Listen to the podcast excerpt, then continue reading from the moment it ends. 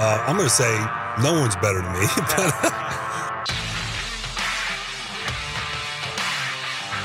We're not nameless, we're not faceless, we were born for greatness. We're not nameless, we're not faceless, we were born for greatness. I sincerely hope each and every one of you Dolphins fans is buckled in. Welcome to the Wednesday, April 1st edition of the Locked On Dolphins podcast. I'm your host, Kyle Crabbs, diehard Dolphins fan, managing editor of USA Today's DolphinsWire.com, senior NFL draft analyst at thedraftnetwork.com, and oh boy, ever since I've come on to this show, one of the things that I have tried my best to communicate to you guys is the unpredictability of the NFL draft and this process that the Dolphins are currently going through and this this critical juncture of this team's rebuild never marrying yourself to a single outcome. And why is that important? Because you're going to get a lot of misinformation. You're also going to get some information that's correct along the way over the course of the next three weeks before day one of the NFL draft. And the Dolphins presumably pick three times. They might pick once. They might not. They, they might pick four times. Who knows?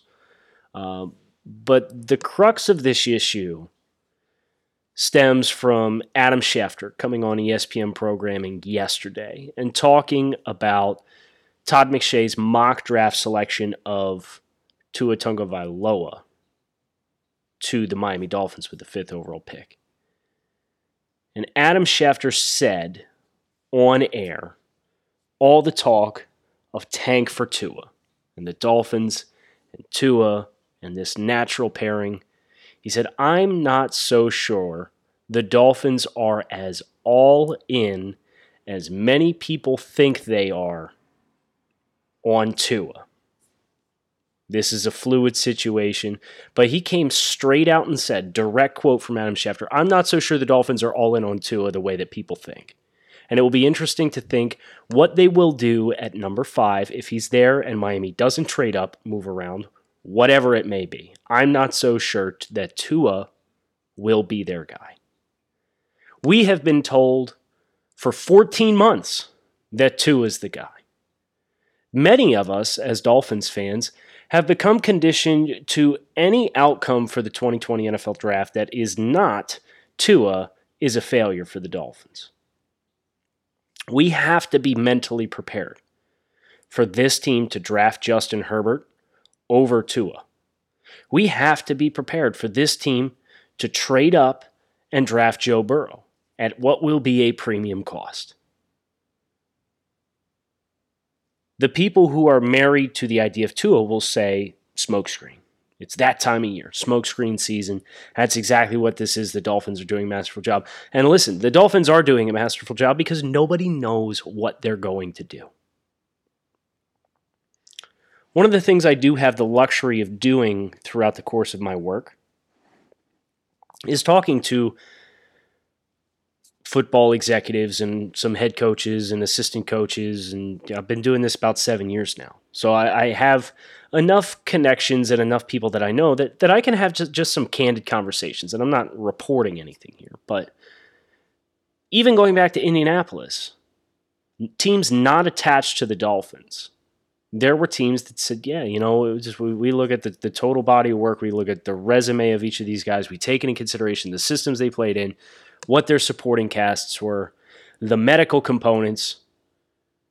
We'd probably lean Herbert over Tua if you you just had those two guys in a vacuum. This is a, a thought that seems so foreign to people on the outside looking in, but I'm telling you guys right now that this is there's a very real possibility this materializes. And the COVID 19 stuff is an extra layer that makes this super complicated. And if the Dolphins feel like we can't strike out and we don't know what Tua's hip is, I don't know. I don't, I don't I do not know what that process will look like to make that decision. But we continue to hear rumblings of Joe Burrow as well. This this is not going to go away. So I would say realistically, there's a feasible chance any of the top four quarterbacks in this year's NFL draft could be the guy, as Adam Schefter alluded to, not Tua or nothing. Jordan Love would probably be a great candidate to take somebody, take one of these offensive tackles at five and then trade up from 18. If you feel like that discounted rate versus what you would need to go up and get Joe Burrow, or if you feel like you have to trade up for for Tua, or if Justin Herbert, you know, if you feel like Jordan Love's a, a higher ceiling, but you know you can get him later, and you're willing to get a better return on a better offensive tackle. This is a very complex proposition for the Miami Dolphins. And Armando Salguero of the Miami Herald, again, went down this rabbit hole yesterday talking about uh, the Dolphins preparing to, to make a run at Joe Burrow. And he doubled down on the report that he had dropped right around the combine. It was early March. And um, it, it's not going away. So, us as fans, the best thing that we can do over the course of the next three weeks is explore every possible outcome, talk about what the cost is, where you can get better around whatever player at whatever cost it is between Justin Herbert, Tua Tagovailoa, Joe Burrow, and Jordan Love, and what the offense will look like and what the expectations should be. The Dolphins go out and get Joe Burrow somehow, he may push Ryan Fitzpatrick for the starting job. If it's Tua, you're definitely looking at a red shirt. Justin Herbert depends on how the season goes. Jordan Love's probably also looking at a red shirt. So there's a lot of dominoes here that are going to fall depending on how the Dolphins choose to handle the next three weeks, how much they're invested in going up to get their guy in Joe Burrow, if that is indeed, as Armando Salguero reports, what the the situation is. But we have now, in a span of 24 hours, heard Armando Salguero double down on his report that the Dolphins are going to try and trade up for Joe Burrow. And we have had Adam Schefter, the NFL's premier insider, come out on Sports Center and talk about how he's not so sure the Dolphins are all in on Tua as everybody else thinks. Smokescreen? Perhaps. But where there's smoke, there's a chance for fire. And we are getting to the point where there is enough smoke that we got to keep our head on a swivel here we got to be prepared for the Dolphins to go off the expected course.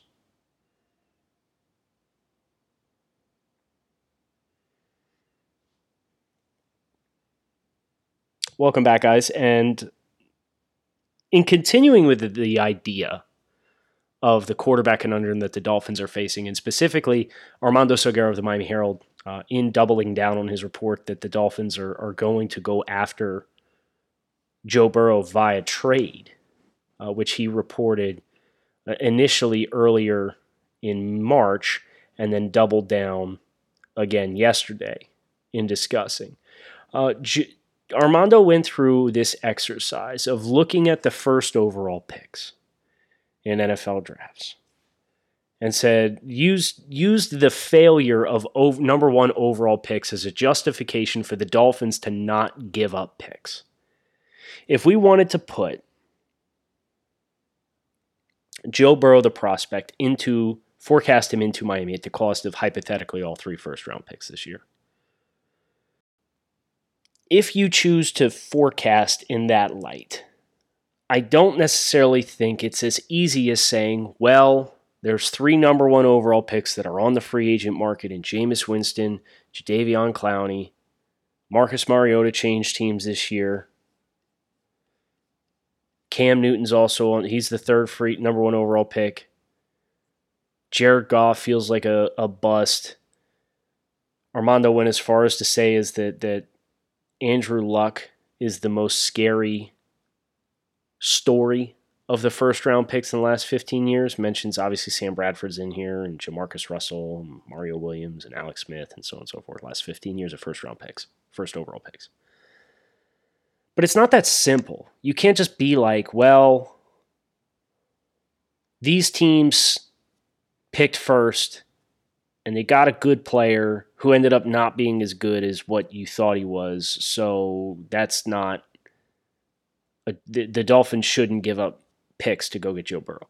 If the Dolphins choose to go that route, you have to bear in mind the landing spot and the situation that Joe Burrow would be coming to in Miami is greatly different than the, the situation he'd be going to in Cincinnati. It's just like Patrick Mahomes. Patrick Mahomes is the classic case, right? Patrick Mahomes uh, went, uh, Kansas City had to trade up from the 20s to select Patrick Mahomes. And in doing so, went to a place where he could redshirt for a year. He started the last game of the regular season his rookie year, and then took over for Alex Smith. And they had this changing of the guard. If Patrick Mahomes in the same draft goes number one to the Cleveland Browns, is he Patrick Mahomes? Or is he a player who will be negatively impacted and influenced by his surrounding cast. Most of these teams that picked number one picked number one because their environment stunk. And that's a great piece of context to remember. There's only so many examples here of a team that traded up. 2016 is a great example. Jared Goff, the Rams traded up for the right to draft him with the first overall pick. Why? Because they felt like they were a quarterback away. And after making a coaching change where they successfully married a young quarterback with a head coach who had effective communication, a, an effective invigoration of the offense, things took off. The Rams went to the Super Bowl. They lost, but they went to the Super Bowl. And I'm going to ask you right now if the Dolphins traded up, much like the Rams did for Jared Goff. And in two years, they're in the Super Bowl and they lose. And he's passing for 4,200 yards, 30 touchdowns, and 12 picks. Is he a bust? No, of course not. So that's why I don't think it's fair to just look at the number one overall picks and say, well, you got to tread carefully here because here's a really nasty track record of the last 15 overall picks that didn't pan out and didn't win Super Bowls. Okay, well, a lot of times it, it's really hard to go from a team picking first overall to being in a Super Bowl. The Rams did it, the Carolina Panthers did it with Cam Newton. If the Indianapolis Colts had any semblance of an idea of how to build an offensive line, they probably would have won a Super Bowl with Andrew Luck.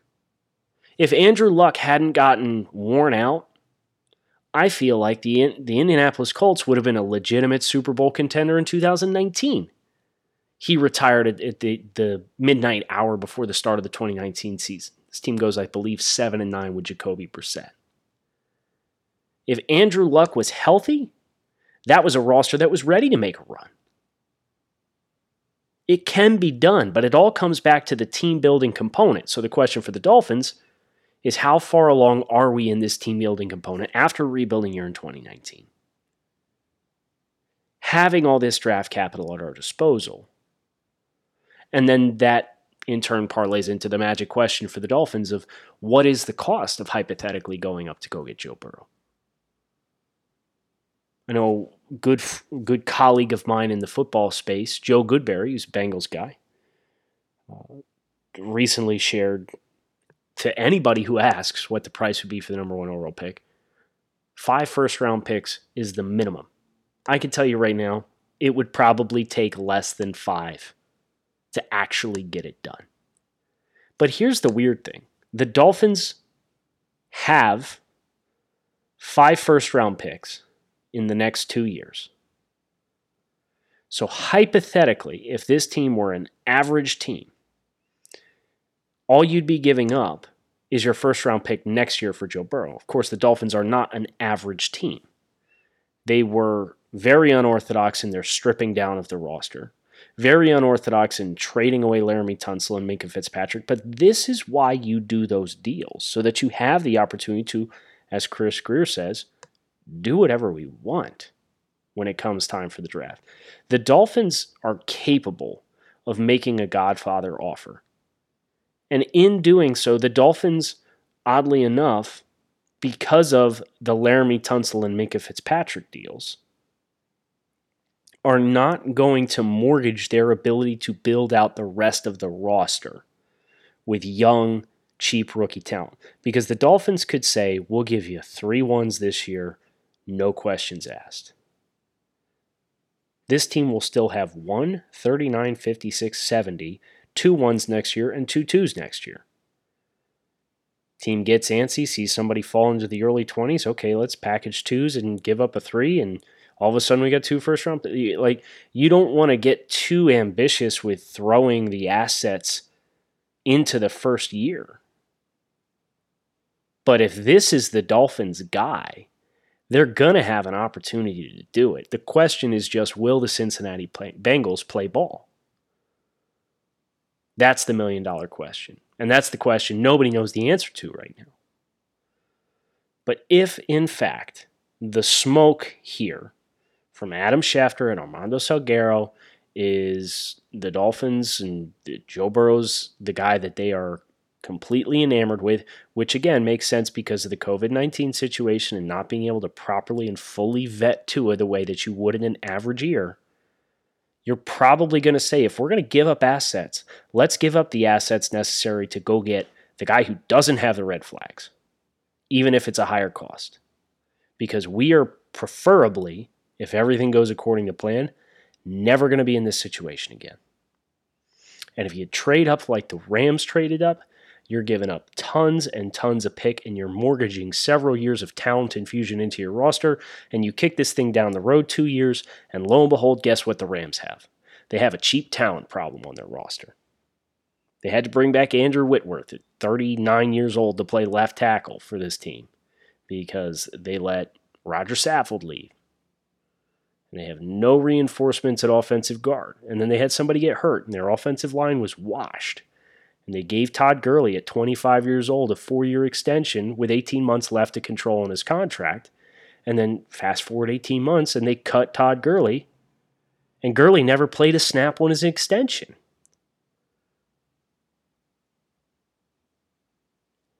It's a difficult proposition to suggest we're going to mortgage the picks. But the, again, the Dolphins aren't mortgaging the future. They're not mortgaging their ability to add young talent they'll still have boatloads of flexibility.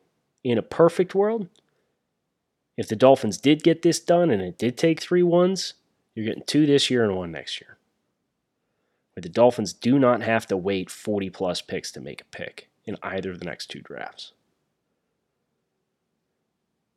Shoot, even this year, you give up 5, 18, and 26. You got to wait 38 spots to make a pick. You get the first pick. You pick again at 39. Then you're on the clock again in 17 picks. So there's a way to take this in stride. It's just a question of whether or not Cincinnati can do it. But the Dolphins, with the way that they're positioned right now, with the early assets, they can afford an all in approach and not mortgage the future of their team. Where this thing in two years, you've got a money problem, so you let some guys walk, and you don't have guys waiting in the wings who can step into that. The other thing I do want to talk about today on the show is I do want to talk about potential veterans on the roster that could get traded as well. You know, this is not the 2019 Dolphins. We're not giving away talents for pennies on the dollar. But are there any players? Because I'm getting a lot of questions about Jerome Baker as of late. Want to address that, want to address Xavier Howard as well.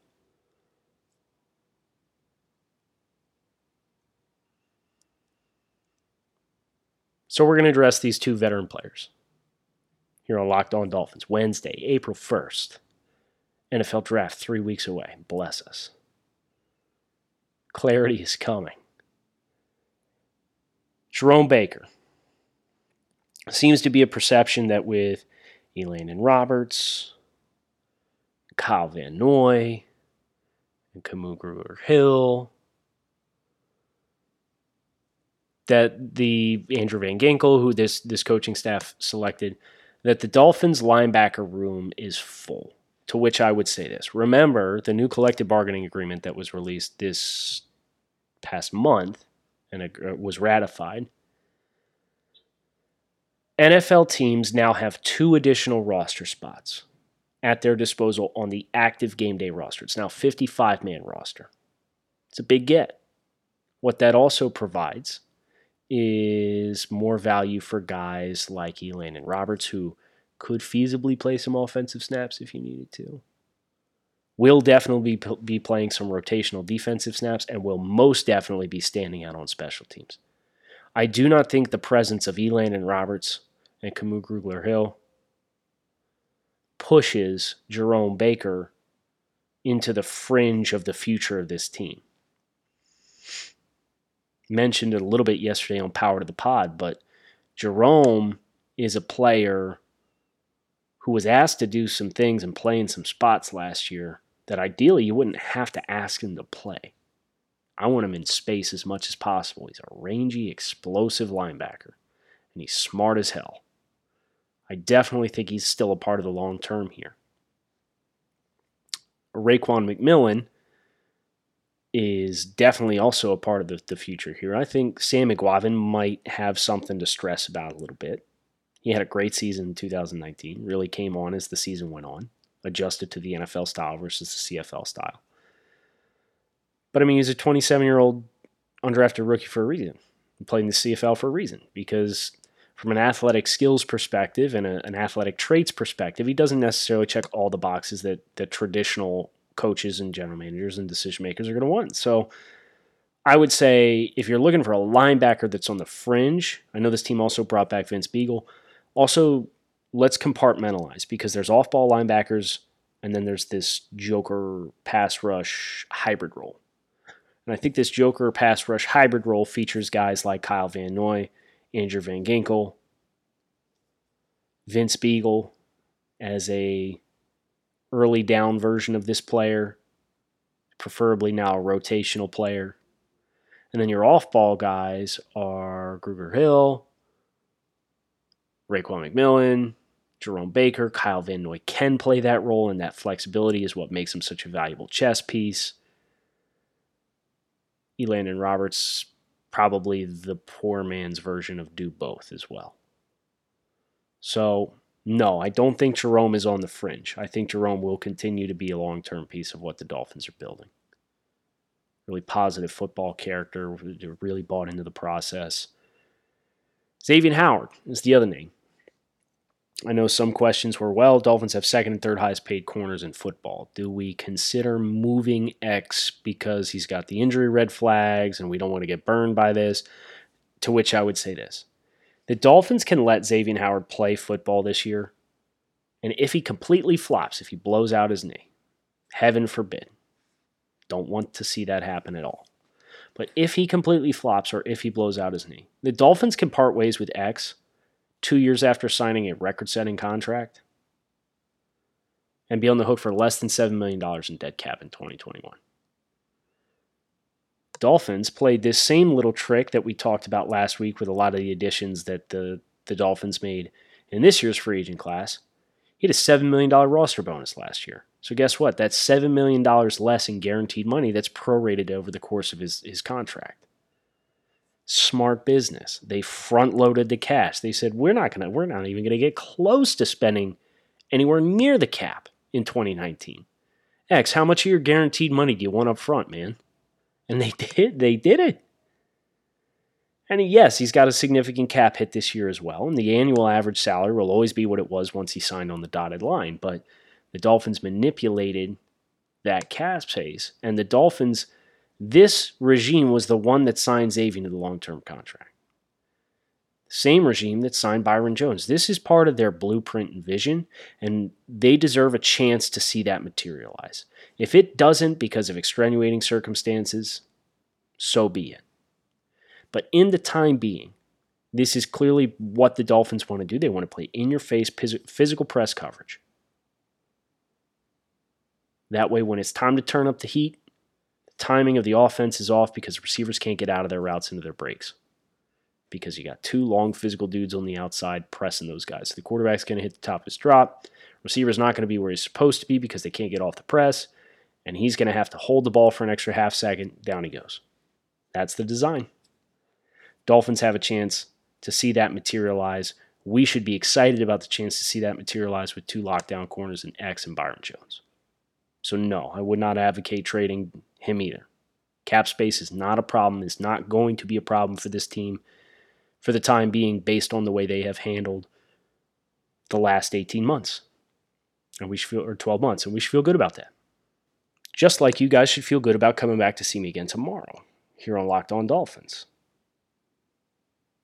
Got asked a great question. Somebody asked me about my Mount Rushmore of Miami Dolphins. I think there's two ways to do this there's all time, and there's modern era, or my lifetime. I was born in 1989. So I grew up in the twilight of Dan. And most of my memories of Miami Dolphins football have been life without Dan.